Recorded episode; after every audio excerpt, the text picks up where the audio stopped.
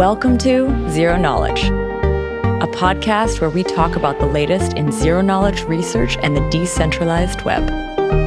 The show is hosted by me, Anna, and me, Frederick.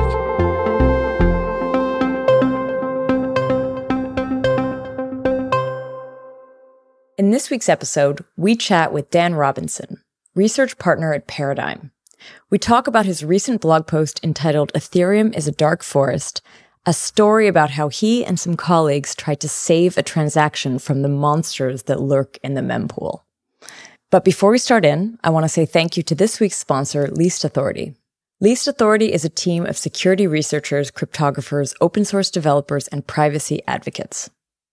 They are a security consulting company known for their dedication to pushing the limits on how to build privacy respecting solutions. Mostly known for their security audits like the ETH2 specification, Protocol Labs Gossip Sub Protocol, Atomic's library, wallet, and smart contracts for the Tezos Foundation, Blockstack's investor wallet, Centrifuge's TinLake 3.0, and more.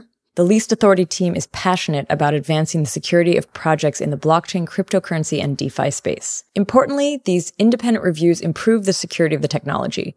And what's more, when the reports are published, the broader community can benefit from the shared knowledge. This is also why Least Authority decided to sponsor this podcast. They recognize the potential for zero knowledge proofs and protocols to improve the scalability of projects and the privacy of users. So if you're looking to further improve the security of your protocol and its use of cryptography, email Least Authority to book a no obligations consultation appointment. The email address is contact us at leastauthority.com. I've added the link in the show notes. So thank you again, Least Authority. Now here is our interview with Dan Robinson. So today we are talking with Dan Robinson, a research partner at Paradigm, and also someone who co-wrote a recent blog post called Ethereum is a Dark Forest. It's been doing the rounds. It's about the mempool, and we're going to be talking a little bit more about that. So welcome to the show, Dan. Thanks for having me on. Yeah, welcome to the show. Great to have you. Um, I guess before we, we dig into the mempool stuff, which is an interesting story, I think that I'm looking forward to, let's talk a little bit about what you do, what Paradigm is. So, you know, what is a, a crypto VC, I guess, and what is unique about Paradigm? Sure. So Paradigm is a crypto asset investment firm. And here I should mention that um, I'm here speaking and representing my own views and not those of the, the firm or of the fund. And nothing that I say on this on this will be investment advice. Paradigm's a crypto asset investment firm, and we act kind of like a hybrid between a, a VC and a hedge fund in both making private investments in the cryptocurrency space and buying public tokens um, and holding them, uh, tokens like Bitcoin and ETH. We're we're entirely crypto focused, so everything. Not only is every investment that we make crypto focused, but we really sort of everyone on the investment team is, tries to be as technical and sort of as deep into it as possible, and we think that gives us an edge in terms of uh, the kind of investments we, we can make. What makes it the crypto VC versus a traditional VC? What what does that mean? I know you mentioned okay, so you're also partly a hedge fund, but just on the crypto VC side of things, how is working in this space different? Yeah, so this this is my first job as a VC. Previously, I was a, I was a lawyer actually, and then I became a, a crypto engineer at a company called Chain, which was acquired by Stellar.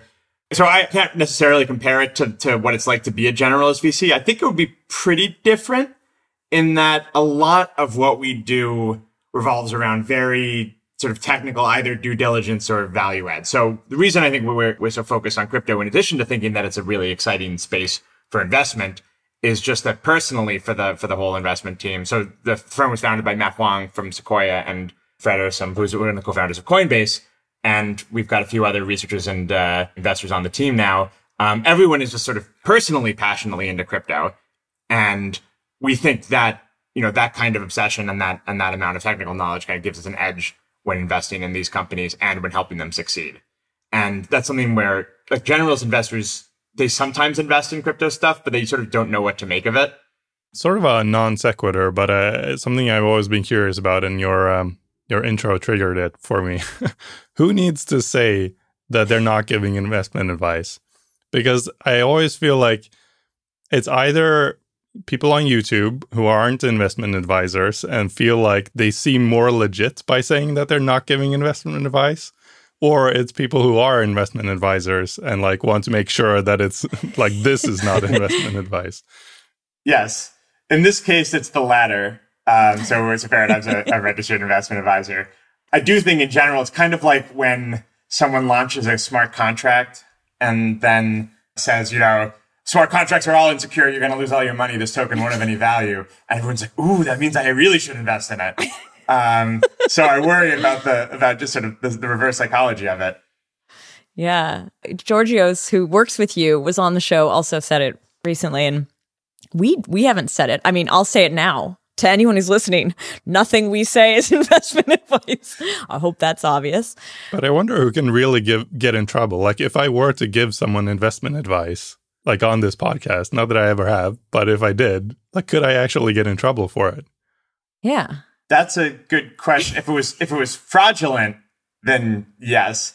And I think a lot of what people when people do that is they're trying to cover their own ass in case something they say is wrong, either legally or or I'm not I'm not actually sure about the law around yeah, I mean, uh, there's, there's not really a law that says like you, you you have to have a license to give to give investment advice, like legal advice. But it's um, but yeah, I think they're trying to cover their own asses. Yeah. So I think now we should move on to the topic at hand, or one of the topics we wanted to cover in this episode, and that is the article that you wrote called "Ethereum is a Dark Forest," and you wrote it and published it like a week after I think Dark Forest version four was released, or like right when it was coming out. Um, and I obviously, I, I mean, I, good, good, good piggyback there. But tell me, in your case, you're using the term dark forest, like it's it's a similar. I don't know how to describe it. You're describing something vaguely similar, but it's quite different from the the video game, uh, ZK video game, which by the way we've had on the show a few weeks ago. If you haven't heard it, we'll put the link in the show notes. It's great. Yeah, so I think we both. I've talked to the to the Dark Forest guys, and we're both just fans of I guess, Chinese science fiction, or particularly this this one series. And the whole series is great. I recommend it, The Three Body Problem. Yeah. The whole series is a very rich, sort of fertile ground for, for metaphors. And there's a lot of other ones that I use in day to day conversation that are actually more obscure. But the Dark Forest metaphor, um, which is from the second book in the series, is I just, is a really powerful one for thinking about these environments like crypto, where it's kind of a, a war of all against all. Mm. So a dark forest in the context I was using it in, and which is also the inspiration for the game, is an environment in which there are such advanced predators out there, such monsters out there that if you're visible, you'll be killed. Wow. Almost guaranteed. And so the only solution to this is, is to try to hide. And then if somebody wants to destroy you, all they have to do is reveal your position publicly. Mm. And so in Dark Forest in the game, they depend on these uh, snark proofs, right? To, and, and the sort of the, the grinding to basically have private information about areas of space. And so that's a way to basically maintain this fog of war without which otherwise you just, you just sort of have like constant, constant battle. Totally. By the way, did you play this version, this last one? I've not yet played Dark Forest. I'm really looking forward. I have some At friends all? who just spent all all their time on it. No, I've so not yet. I, j- I did it. I did play last weekend for the first. I mean, I had heard about all the other versions and I had not yet jumped in. And then I did. And then it turned out to be a dangerous game for me because I love things like Civ and I love map games. I love resource management games. I have been addicted to like these grinding games, these, these games where you have to like, you know, mine something for a long period of time and then wait the timing. And then on top of it, built with ZKPs. And I think, I don't know how many people were playing, maybe 400, but like it's the zero knowledge proof community mainly there. So it was amazing. And except I only played like for right near the end. So I didn't, you know, rank. But next time. anyway, Yep. you guys should totally try it. Frederick, have you tried it yet? No, eh? I have not. I have not gotten the time, but I, I'm yeah. It's on your position. list. Like, uh, what it, it's one of the things you know. yeah, Obviously, I want to play it, but it's also one of the things like I want to have the time to play it because Yeah, I yeah. know that once I start playing it, I really want to like hack around, probably buy a super powerful machine, start grinding out hashes, and like actually just go gung ho on it. But I, I Cool. can't really do that now. One of the best things about my job is that I will be able to credibly say that I'm playing this game For uh, as research? research. I felt the same way. yep. Very cool. Now, going back to what we were just describing, you know, you're using the term dark forest based on this book to describe the mempool. And we did do an episode on the mempool, which is quite technical. We'll put a link to that in the show notes. Maybe worth listening to just to get some context for what we're talking about here. And we want to kind of hear this story of what you tried to do to basically like, you know, save save a transaction or sa- save someone from losing a ton of funds. But before we go into that story, let's do a few quick definitions. So, what is a mempool? So, the mempool on Ethereum or on, on any blockchain is the set of transactions that have been published and are known by all miners or stakers or whoever's constructing blocks, but haven't yet been confirmed into a block. Mm-hmm. So the mempool is a technical detail of how nodes are implemented, but it's also a necessary one, at least naively, because you don't know where the next block is going to come from. So you have to basically tell a lot of people in order to make sure that your that your transaction gets included. And so one of the the known issues with the mempool is that your transaction is public and it's possible for somebody to create a transaction that gets in before your transaction with the knowledge of what's in yours. That's the dark forest environment that uh, that I'm into. There's a way for someone to front run it or someone to take what's in that transaction and sort of uh, use it themselves. I don't actually understand how that would work. Like I do know that there's you could maybe kill a transaction maybe by like throwing up the same one with the same nonce. I don't know if that actually works, but like with a higher gas price, but like is there like how would you take what's in it? So by default, Ethereum miners order transactions in a block based on the gas price, a descending mm-hmm. order of gas price. And so if you see a transaction that's pending, someone has published it, it's in, it's in the mempool. And we use the term the mempool, although of course every, every node has their own, has their own individual one. But basically by that, I, I mean, it's just out there in the world waiting for someone to add it to, and everybody sort of knows about it and is waiting to be added to a block. Once it's out there, somebody can submit a transaction with a slightly higher gas price. And then if a, if a miner sees it, they'll give precedence to that transaction. And so for most transactions, possibly, this won't matter. So, for example, in, in, a Bitcoin transaction, if I'm sending Bitcoin to somebody, there's no way for you to get a transaction submitted early that takes advantage of that or that prevents mine from being executable. Mm-hmm. Um, and this is true for a normal like Ethereum ETH send uh, as well. Is that you know that's my ETH. You can't you can't actually stop me from doing that. When it becomes an issue is when there's more complex what's a term called miner extractable value, which is when you have something sort of going on in this transaction where somebody knowing that you're doing this means they can get in and cause you to get a worse price on a trade or possibly cause your transaction to fail. And the fact that you've published this basically gives them valuable information in doing this. So the classic example is front running on Uniswap.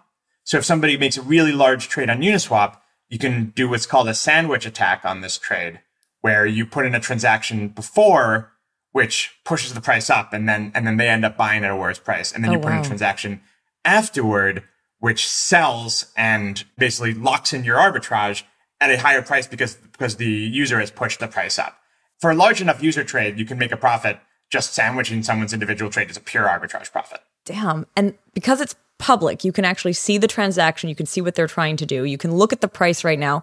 The way to do this would be to do something to push the price up and make the gas more expensive so that it happens earlier on your transaction, you set, you submit the transaction with a higher gas price. So you yeah. choose the gas price of your own, of your own TX.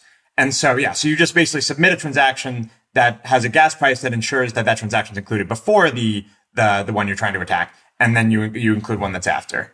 Are there tool like is that happening? That must be happening all over the place. And I can't imagine that it's like someone individually going and looking at this thing, but are there bots that just do this?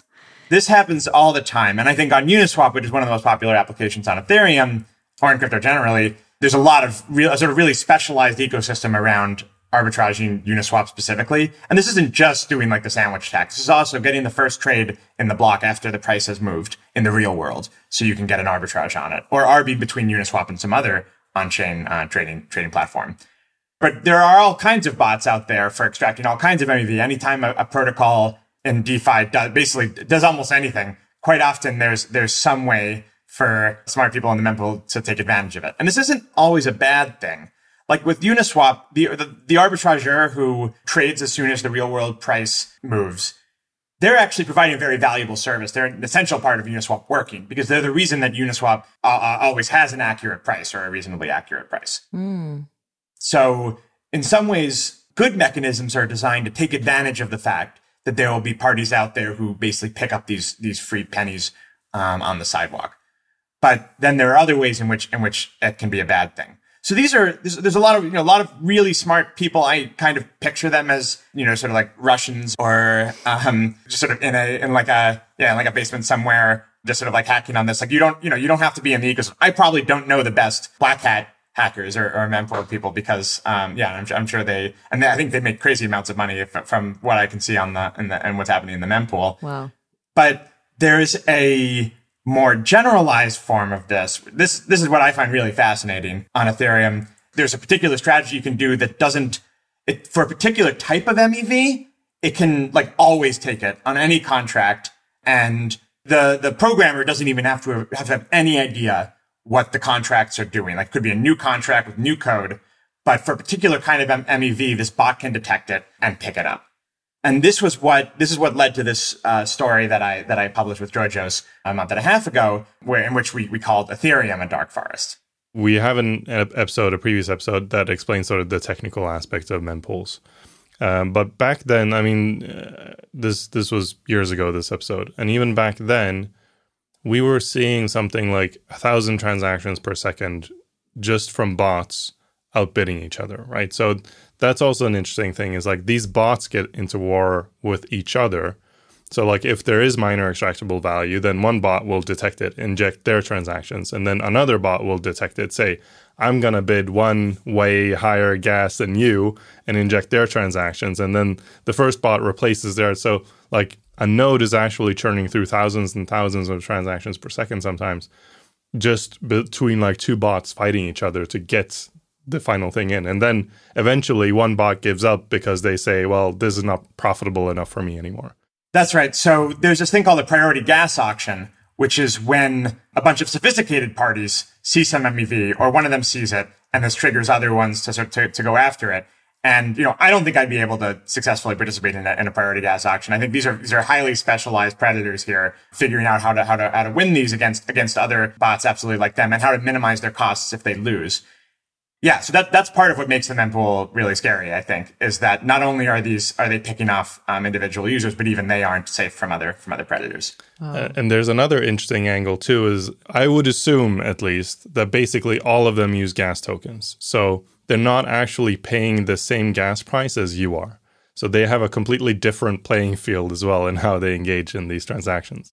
That's right. So they can they can set a high gas price on their transaction, but they don't pay all the gas that the transaction would cost because they're exactly they're redeeming a gas token in the same transaction. And by gas token, do you mean like gas token the thing, or is it a type of thing? There's a few there's a few instances of gas token. Um, and the original one was designed by Phil Daian, who's also uh, one of the researchers who coined the term MEV and is one of the experts on the the mempool and, and front running and all these things.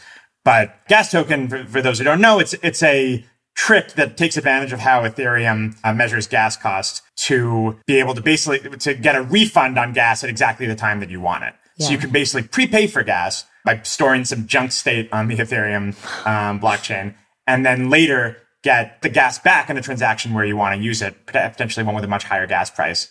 Is that kind? Is it kind of like an averaging product? Like it sort of means that gas prices won't spike, but you may sometimes be paying a little more, or you always paying less you typically probably wouldn't use a gas token if you could buy one at the at the same price that you'd be paying for the gas. So it's sort of like almost an option on gas at a, at a particular price, right? And at any given time. It's one, one, one way to, to think about it or imagine pricing it. But I think it does probably tend to have a leveling effect on the price of gas, although I'm not sure if that's played out in practice. And because it's it's mostly used by these by these weird games, like it's possible it could have the opposite effect. Okay. I, think it averages the the bots costs for gas, but uh, for the general public, it's probably not that big of an impact. Hmm. So I think we've we've walked through the the basics here and the the primitives. So tell us what the experiment that you did was. What was the what was it that you did in the blog post, and and uh, what did you find? So this was a situation that I found myself in which I'm not usually in because I'm I'm mostly not a white hat hacker. I don't spend a lot of time trying to break other people's contracts. So what happened was I heard about somebody having sent Uniswap liquidity tokens into the Uniswap contract itself. And this is one of the most common mistakes that people will make on Ethereum is sending ERC20 tokens to the token contract itself or to some other ERC20 contract or some contract where they can't recover it. And so this was basically a fat finger error. And usually this is unrecoverable. But I realized after thinking about this for a bit that in this very particular instance, the tokens that they'd lost, which were worth around $12,000, could be recovered, not just by them, but by anyone. There was a function on the Uniswap contract that they could call, which would actually withdraw the liquidity for them and give them all the all the liquidity um, that's worth you know around twelve thousand dollars. And since anyone could call this, I could call it, and I could just be a be a white hat hacker and and pick up this money and give it to them. But I knew because of the nonsense that goes on in the mempool that this actually wouldn't be that easy. Mm. So I was lucky that I'd, I'd, heard about this from Phil Daian a few years ago, the same researcher um, who created gas tokens and, and coined the term MEV. He told me a story over beer about in, an encounter with, with something that he called a generalized frontrunner. So a specialized frontrunner is the kind of frontrunner that we were talking about before, which is written by a programmer to sandwich a trade on Uniswap and make a profit. And this depends on some human intention around looking at a mechanism, figuring out that it's that it's broken in this particular way, mm. and constructing a pattern matching bot that will automatically take some action in response to saying something. A generalized frontrunner doesn't just look for one particular kind of MEV. It looks at every transaction in the Ethereum mempool and then simulates what would happen if they sent that transaction instead of the user. Wow. And I guess for most of them, they're for most of them, they're just like, this is useless. It wouldn't do anything. Exactly. But once in a while. Right. Wow. So for most transactions, this will fail. For some transactions, they just run this and they see, oh, my ERC20 balance in this token increased and I didn't pay anything. And it was worth, it was wow. worth the that I, pay, that I would pay for gas. And when this happens, they just front run your transaction. They just submit a transaction with a slightly higher gas price that that is generally guaranteed to get in before yours. And so this is only an issue for a very particular kind of MEV. And this is where there's like a function that anybody can call.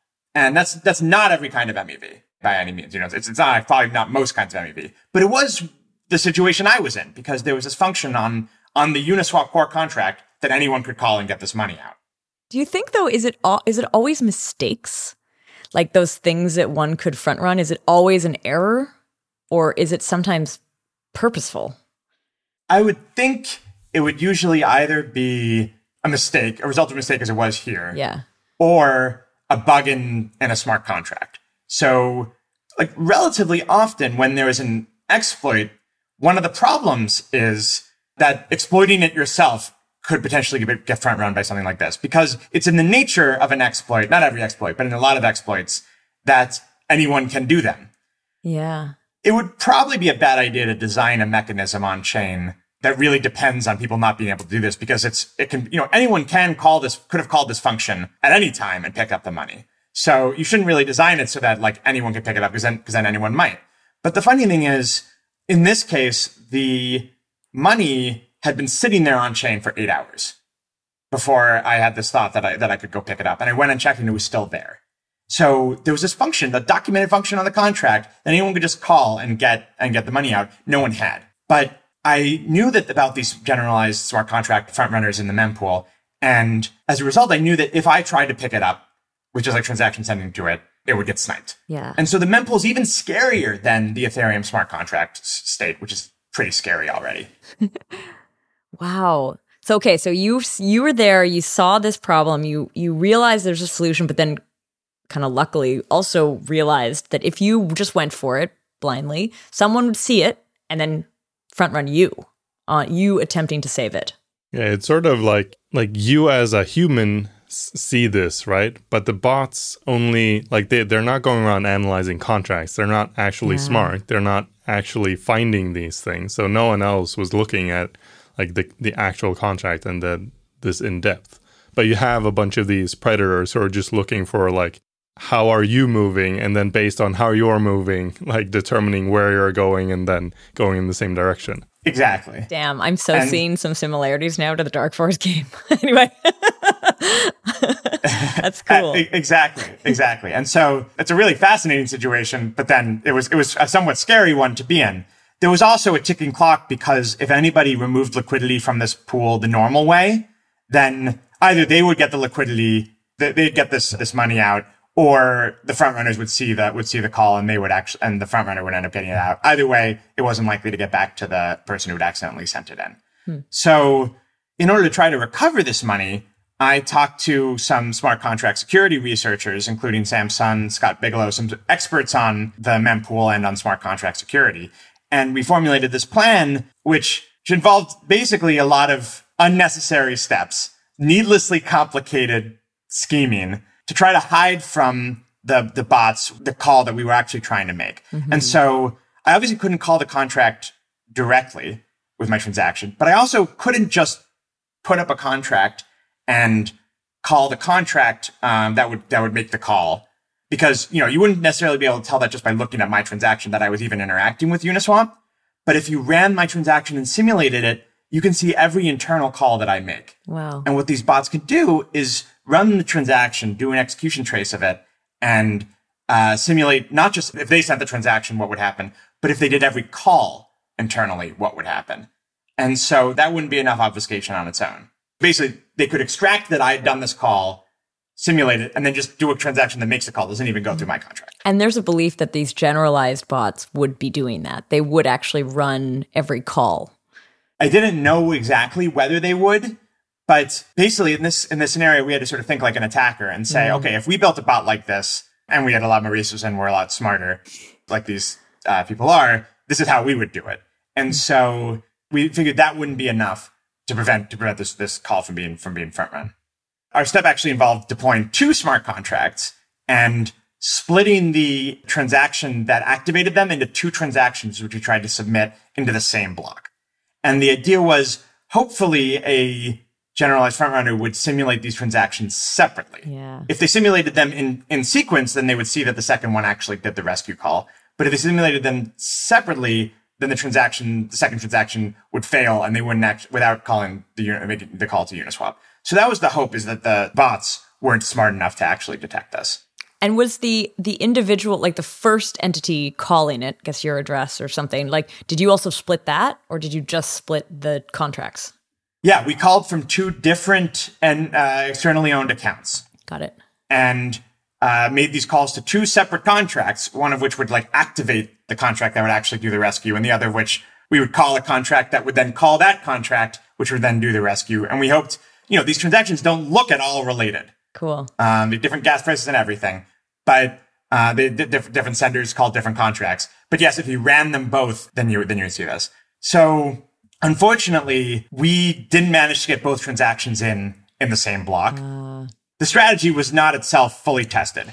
Um, we didn't see whether it would have worked if we'd gotten both transactions to the same block. The second one ended up in a, either the next block or, or maybe a couple blocks after that. I can understand the architecture of the action that you're trying to perform, but like, yep. why in the same block? Do they have to be se- sequential?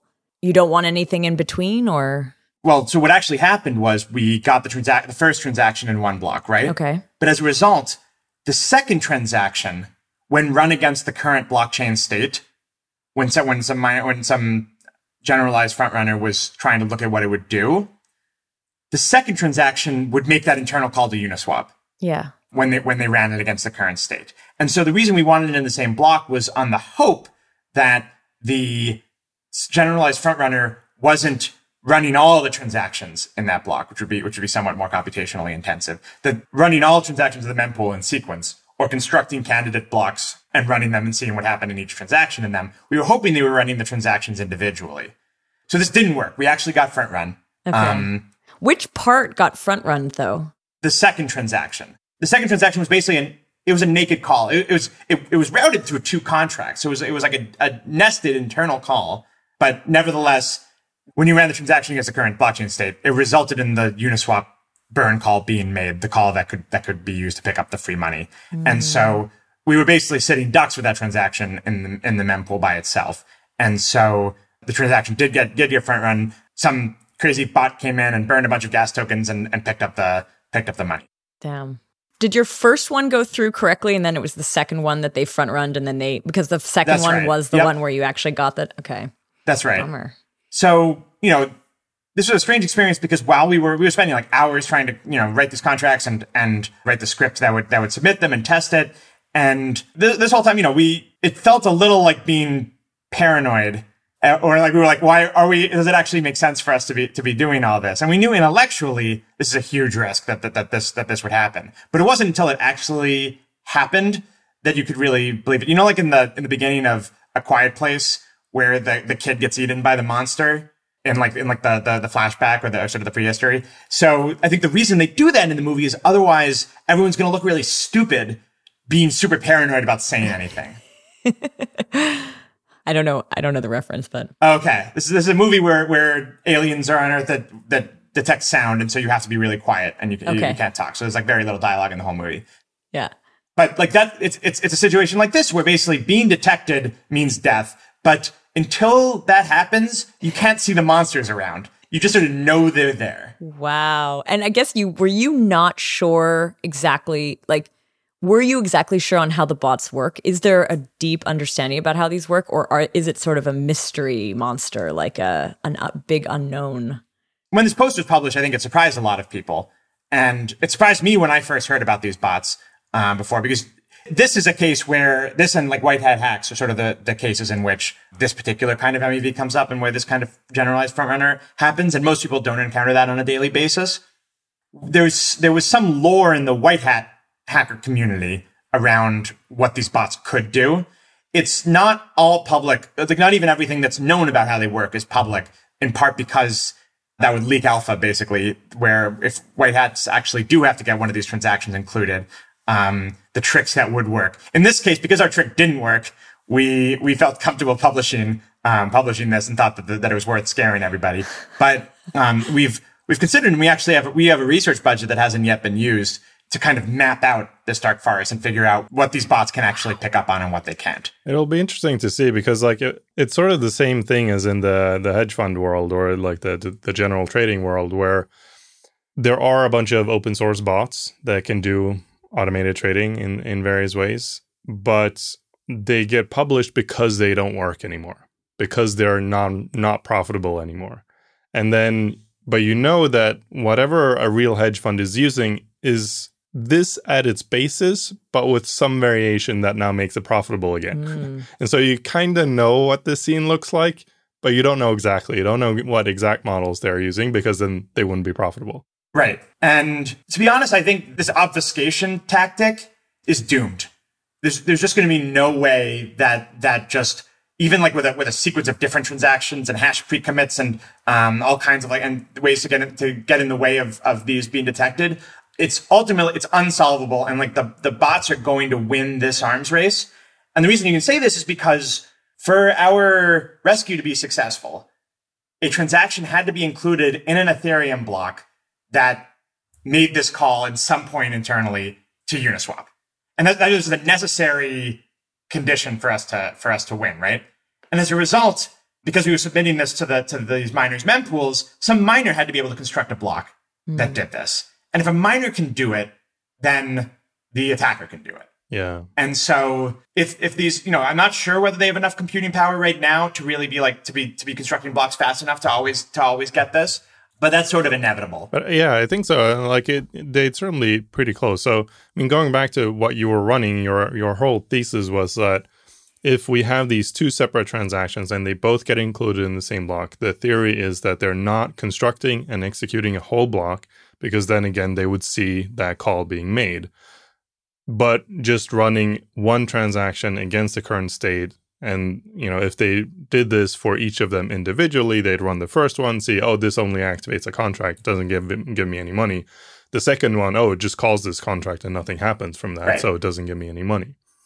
But constructing and executing a whole block takes on the order of like 100 to 300 milliseconds and the block time is like 15 seconds. So you have a lot of time to construct and execute full blocks. And this is with like a a mining client and there are many clients and and like EVM EVMs that aren't in production but are way way faster. So if you were like on a hyper experimental, like I just want to simulate shit, you could do it way faster than that, probably down towards like 10 to 50 milliseconds. That gives you a lot of simulated blocks per like block round chance. That's that's right. And you can imagine this running as like a cluster of of huge high high memory nodes on on AWS. Like there's there's really sort of no limit on on how on how parallel, for example, this could be, right? Yeah. And so so that's that's why I say like I don't think I don't think there's a way actually to obfuscate your transaction when ultimately at some point an internal call is to be made that is that you're trying to hide. There's no way to hide it because ultimately, yeah, they can just do whatever a miner does and do it maybe like ten times in parallel with different combinations of of transactions in the mempool. Who knows? And I think that's that ultimately is why that's a dead end. The way to do it uh, right now, the cutting edge on this is submitting the transaction directly to a miner so it gets included in a block without ever touching the mempool or wow. being published to anyone else. Yeah, I was actually I was going to ask like if the miners run this themselves, then that would skip this problem, I guess.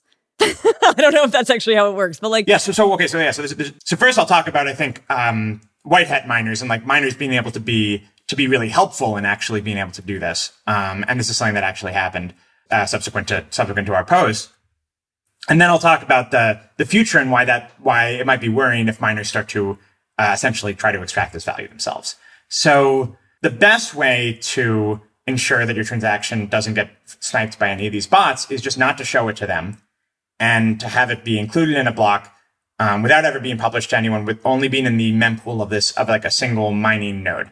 So if you happen to be an Ethereum miner or you're like close friends with one, you can basically get them to include this manually in their in their blocks without propagating it.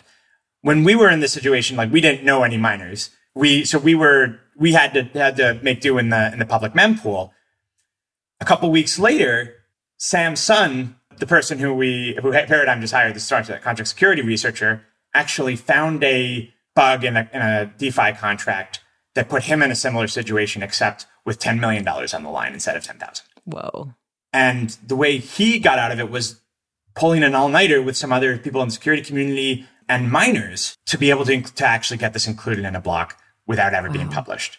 And so this this is a great story. It's a it's a, it's a follow up sort of kind of sequel to my to my Dark Forest post.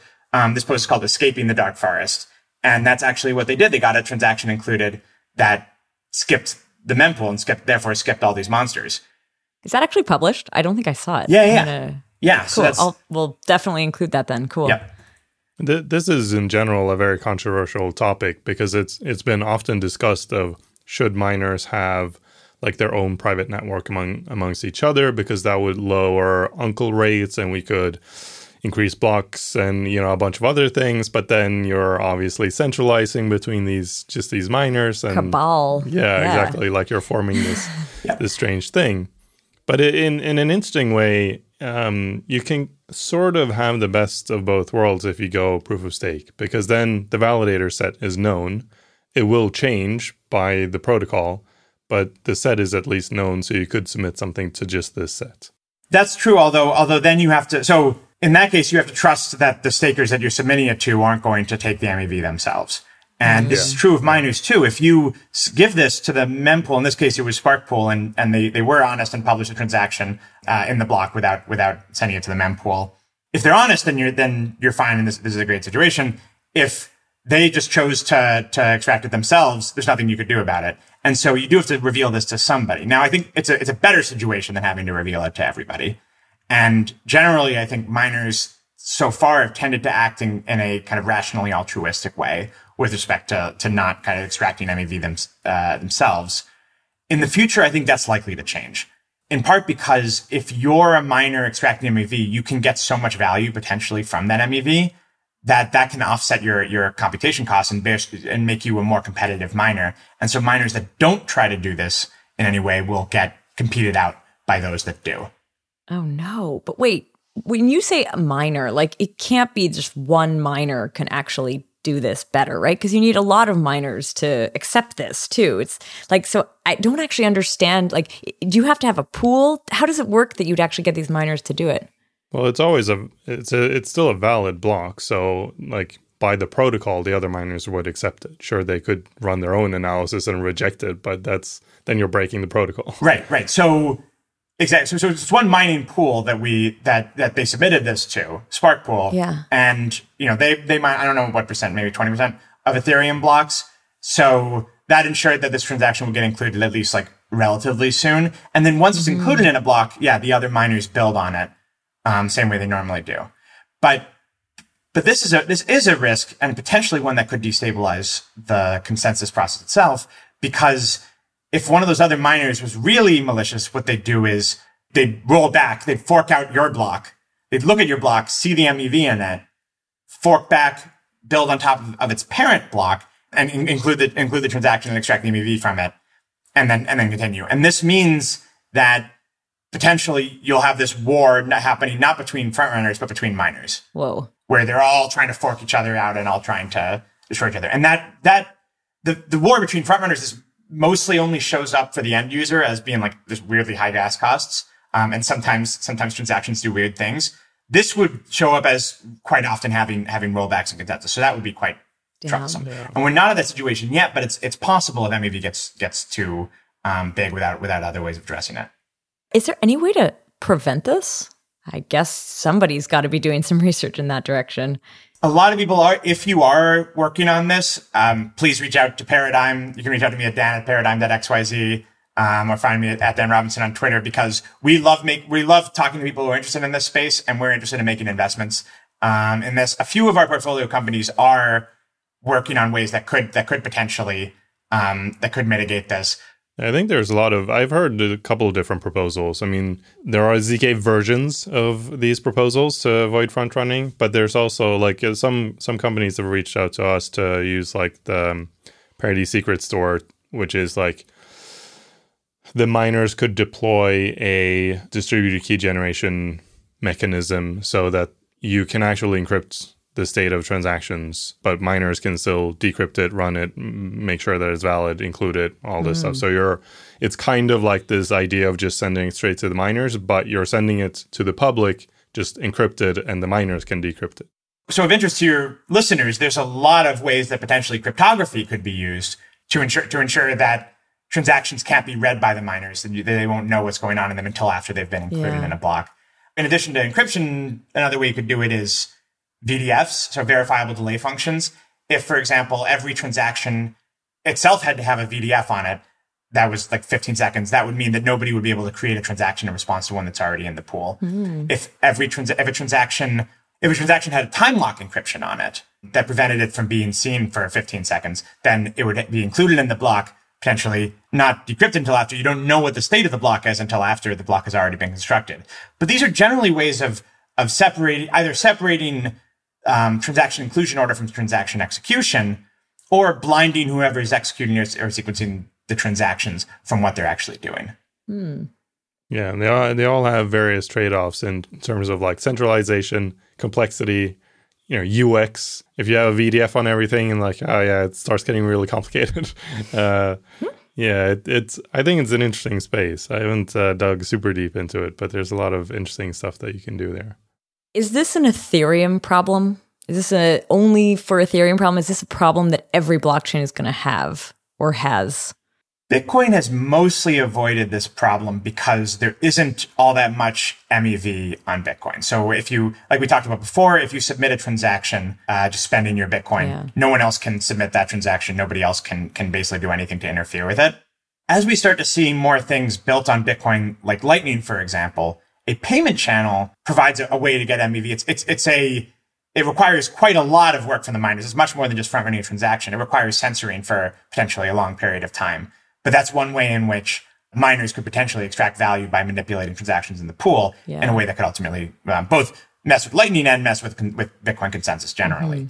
Another way is just the transaction fee itself is a kind of MEV, including a transaction with a very high fee is is obviously miner extractable value, right? And actually, there's a paper called "On the Instability of of Bitcoin in the Absence of the Block Reward," which talks about how if transaction fees are the main way that Bitcoin miners are are, are paid, then it becomes much more profitable to do weird strategies where you roll back other people's blocks in order to steal the high transaction fee transactions that are in them. Okay. And that this could potentially, and then then you get into games where leaving you want might want to leave transactions in the pool so you don't get rolled back, and ultimately there's there's not really an equilibrium to this, and so it, it results in this instability of the, of the consensus system itself. So I do think as miners get more sophisticated and competitive, even on, on simple chains like Bitcoin, this will, be, this will be a problem. And it certainly will be a problem on any smart contract chain that uses roughly Ethereum's model of, you know, um, transa- the contracts are public, the transactions are public yeah. in a mempool. Well, this also, I mean, I guess this will carry forward onto any sort of ETH2 or sharded blockchain as well. Would it? Yeah. And, and I think, uh, the, the only thing that, that we've talked about on this show that I think starts to address this is like Zexe, where contracts are private, the calls to those contracts are private, and like everything down that line. But then, yeah, completely different model of programming and interacting and everything else. It is also, in theory, the miner could just say to users, you have to unblind your transaction to us. So if the user is capable of unblinding a transaction, so this, this, is kind of a hard problem. Maybe you could do something with deniable um, uh, encryption. I don't know. But if a user is capable of unblinding the transaction of showing the, the miner, then the miner could potentially extort that out of them. Hmm.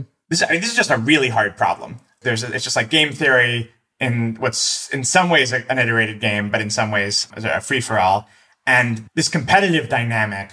What scares me most is the is the issue that it really doesn't matter how honest and proof of work like miners are, because ultimately the least honest ones, the most extractive ones potentially will win. Wow. Um, and will will win not just like like win these races, but also just like just like outcompete the honest ones.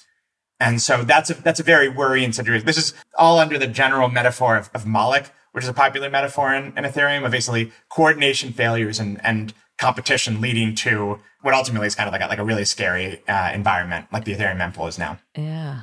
Yeah, because like even in a, if you paint a, an extreme scenario where if I'm submitting a transaction to a DEX, then I also have to be running a bot to make sure that that gets in at the price that I want and uh, etc. Even in that world, the miner still has the advantage and can just like he doesn't have to pay a fee because he would just Absolutely. be paying himself. Would this also affect POS systems?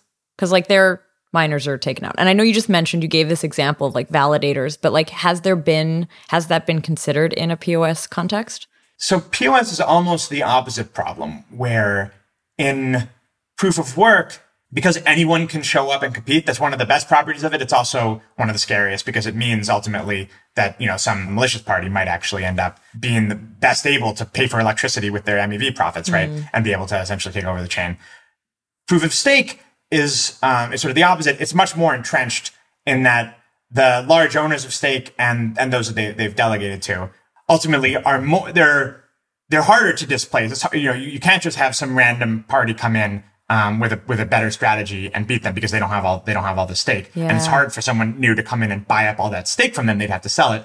But as a result, this does mean that if ownership of your of your coins does get captured, that potentially the, the whole chain is basically locked down. And, and ultimately, if that if that turns out to be a corrupt oligarchy that's running the the chain, then trust is um, lost completely. I guess. Yeah, yeah, yeah. and huh. decentralization is lost, and potentially, you know, and, and censorship resistance. And so, I do think in the in the medium run, proof of stake will likely work a little better than proof of work um, in this because it doesn't have um, the competition just isn't isn't as fierce. But ultimately, I, I don't think it's an ideal situation to have basically trust that these that these large whales have the chain's best interest at heart. Yeah. No, I think I mean they they still have to be considered malicious, right? I mean that's how you always have to build a protocol. You have to consider all validators malicious, or yeah, at like at a base level, and then you hope that two thirds of them aren't. but it's still interesting because like I don't know. In the miner world, the miners are known. Like if Spark Pool gets a bad reputation because they're doing this bad shit, yeah, you have the same kind of effect there. Like the the people who use that pool is going to move away, and so you've same thing with validators who are getting a lot of nomination. Like if they behave badly, maybe people nominate someone else. Although we aren't really seeing that. We're not seeing nominations being that sophisticated. We don't see nominations that have the chain's best interests uh, in mind. And so I wonder if we get to that point or like if it's I don't know, currently all nominators are just basically people who seek higher interest rate than their bank will give them. Yeah, so I think that, that that's one of the big structural risks for proof of stake long term. It's it's also a risk for proof of work, and I mean right now proof of work partly works because the mining pools tend to be um, yeah long term rational, where basically they they know you know, and this, this is true on Bitcoin and Ethereum. They know that doing things like like double spending attacks and rolling back the chain, or or really aggressive extraction of MEV could basically break the chain itself and mean that like their all their mining equipment is worthless right? Hmm. And this is similar for proof of stake where, yeah, there's, there's probably some abuses you can get, you can get and do at the edges. But if the consensus set gets too dominated by someone and they start extracting uh, too much from it, then it kills the chain and ultimately their coins are worthless. And so like arguably this, this has maybe happened to EOS where I think the, the perception that block production is, is centralized or, or uh, cartelized um, and run, run by a small group has meant that the, the chain itself has been less competitive. Yeah. So it sounds like this is a a space that, you know, there's no conclusions yet. There's still a lot of research to be done and we have to keep our eye on it. It's been kind of fascinating to even visit this part of the the the blockchain world. I had not spent much time thinking about it until your blog post and and even more so now in this in this interview to sort of switch gears for this last point, you're in this role where you do research for this VC firm. You're you're spending a lot of time kind of like communicating this outward. And I wonder like what your feelings are about that. Like do you find it is that do you sort of see that like this blog post that you wrote, like creating the story out of it? Do you find this like something that's important for you to be doing or your firm? Absolutely. And it's really what made me excited about joining a, a firm in the first place is, well, first there's this intake step where basically I get to a very sort of broad overview because, you know, we have people coming and pitching us. I'm looking, I'm out there always looking for, for potential new investments, um, or developments that are, that are meaningful to our existing investments. And so I get, so I feel like I get this kind of perspective where I get to see a lot of ideas and then process and pick out some of them and then try to communicate them to a broader audience. Basically, in, in, order to make it easier for, for more projects to, to form that are working on these things. So mm-hmm. this is a lot of what I've done in DeFi is sort of publishing out papers with like DeFi ideas. And this happened. I published a paper called the Yield Protocol. And then ultimately an entrepreneur came that wanted to build it and we, and we're actually incubating them now. Cool. And so this has, this is, this is meaningful effects on, for the fund. But with the MEV post also, we were basically trying to seed startups out there to be like, look, this is a serious issue. It's potentially going to threaten um, crypto. We think there could be both promising investments and potentially really important ones to be made in this area. And so it's kind of a call for startups to to do this. Yeah. And so trying to to some extent set the agenda on it or or get these ideas out there, we think is really valuable. And in these cases, much more valuable than like keeping this alpha to ourselves would be, because ultimately paradigm really depends on the crypto space working. Mm-hmm. That's the most important um, factor for for us being successful. Cool. And so anything we can do to kind of advance that, including including inspiring these new projects, um, is worth it, even if we don't capture the gains, even if we don't actually make investments in them. Do you sort of see though the strength in adding that emotional side of it, the storytelling, the metaphors? Like I, it takes it a little bit away from the technical, but I actually think it's incredibly useful. It's not done that much. I feel like it's kind of missing. Absolutely, and I, you know, I used to read there's, there's a fantastic book called The Cuckoo's Egg, which is about tracing a hacker in like late 80s, you know, using on, on, the, on the computers, Ghost in the Wires by Kevin Mitnick. There's like great sort of hacker fiction, or sorry, hacker nonfiction that's actually quite thrilling to read, even though it gets into technical stuff that, you know, you have, you have no idea about. But when you explain it really in terms of this story, you don't really have to. Yeah. And in fact, it's much more interesting than like the fic- fiction about hackers is um, where you know they got a million screens and they're just like typing on two people Numbers on one keyboard, right? Plowing down the screens vertically. Yeah. And I think, and what, one of the most rewarding things for me of publishing this story was the people who who didn't know anything about crypto at all, maybe weren't even interested in crypto, even after reading the piece, but thought it was a fun kind of cyber thriller. Cool. Yeah, I think it's one of the few crypto blog posts, pieces, whatever that I saw on Hacker News actually end up there and, and get somewhat popular. Where normally Hacker News is really crypto averse. yeah, Hacker News hates crypto. And and most of the comments were like, crypto is stupid, but this this is kind of fun. Um, so I thought that, that I was like, I'll take it.